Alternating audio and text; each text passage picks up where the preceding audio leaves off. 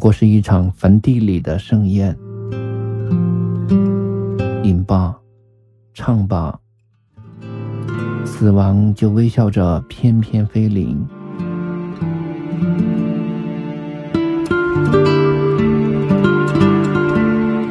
当青春的容颜在镜中老去，还有谁会想起那些最初的温柔和疼痛？成都，今夜请将我遗忘。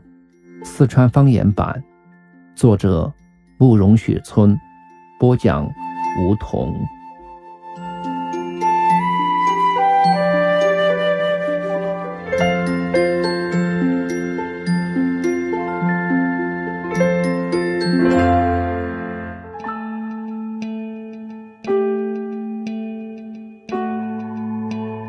第二集。在我眼头，成都就像是一个百家混居的大杂院。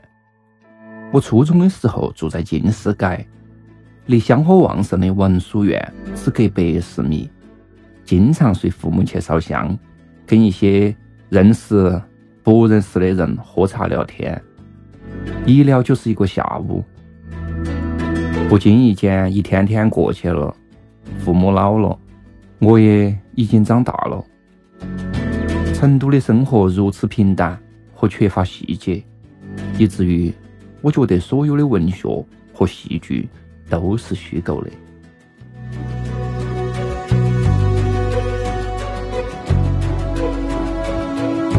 送叶梅回家后，我累坏了，内裤上冰冷冷的一团，显然是刚才没有清理干净。叶梅对我的表现似乎也不尽满意，下车的时候。态度冷冷冰冰的，让我很沮丧。我把车开到温哥华广场的地下停车场，把座椅放平，躺到上头就睡了过去。醒来后腰酸背痛，看看表，还不到九点。有个家伙敲敲我的车窗，问我有没得备用机油。我打开尾箱。提出来一桶，说给你了，这是我们公司的产品之一。李良这辆奥迪 A 六上至少还有十几桶。想起公司业务，我就郁闷。这几年，我至少为公司贡献了三个亿的销售额，两千万的纯利润。董胖子屁都没有干，居然还爬到我头上。今天的成都阳光刺眼。像所有习惯夜生活的人一样，我本能的逃避太阳。四川法制报这期有一篇文章说，黑暗的东西永远见不得光。我想，如今我也成了社会阴暗面了。而就在几年前，同一个我还是意气风发的天之骄子呢。车载 CD 里头传来许美静忧伤的歌声。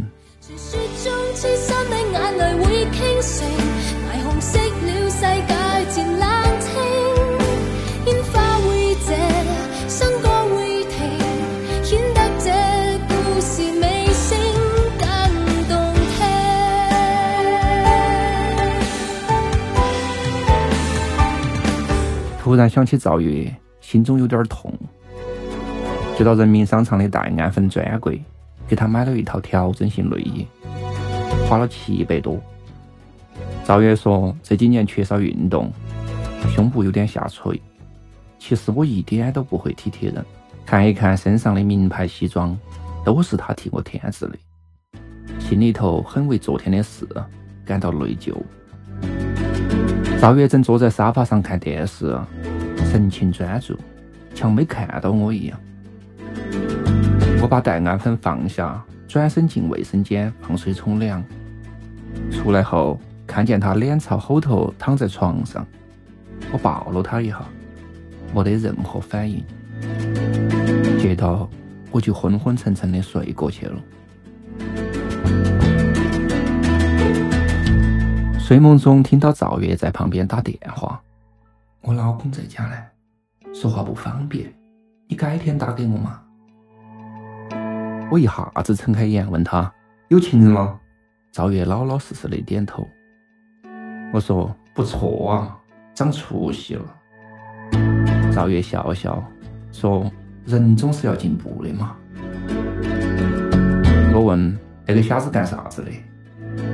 赵月说：“是企业家。”我坐起来拍拍他的脑壳。我们说好了，骗到钱分我一半。赵月说：“我可不是跟你开玩笑。”我说：“明白明白，我们家的政策就是鼓励外语，争创外汇嘛。”赵月是我的师妹儿，比我低一届，是九二级的三朵校花之一。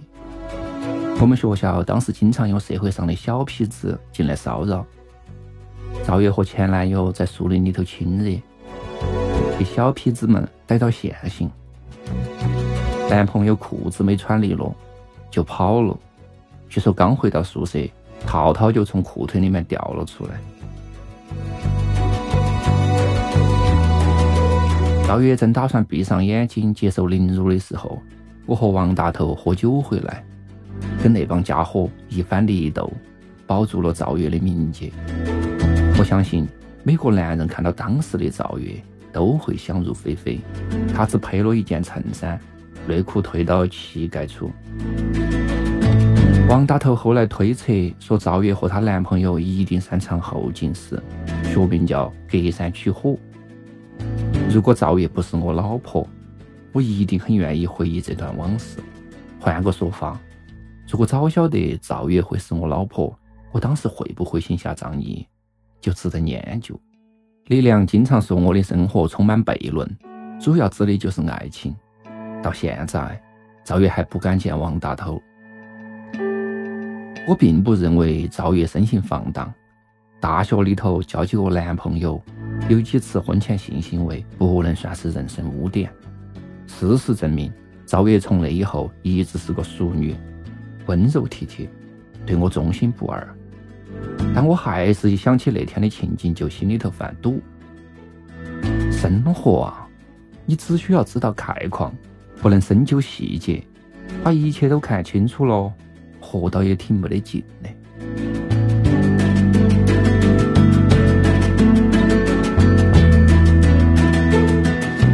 我发这番感慨是有依据的。董胖子有个朋友在水碾河搞了一个换妻俱乐部，每个人都在那里头弄别个的老婆，同时也看到自己的老婆被别个弄。据说百分之九十以上的夫妻出来后都直奔民政局。不过赵月在这一点上特别没出息，老辩解说那是第一次，还遮遮掩掩的暗示没有完全进去。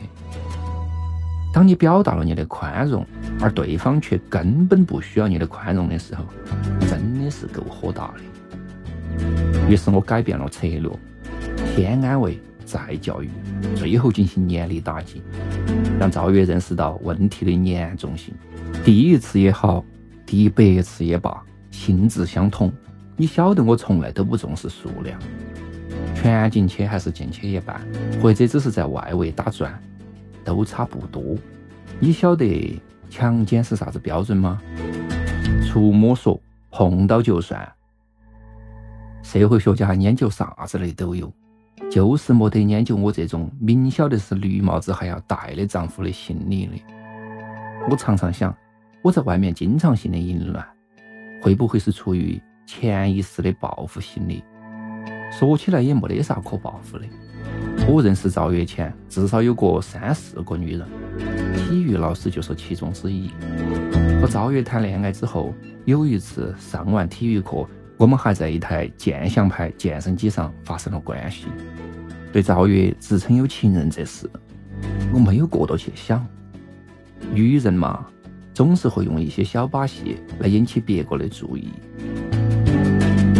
围城中的苏文志。就想通过赵新梅来激发方鸿渐的斗志，没有成功。我对赵月虚构的企业家也缺乏兴趣。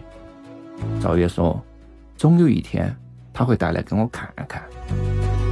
我说他要是真敢来，我一定愤然大怒，勃起还击。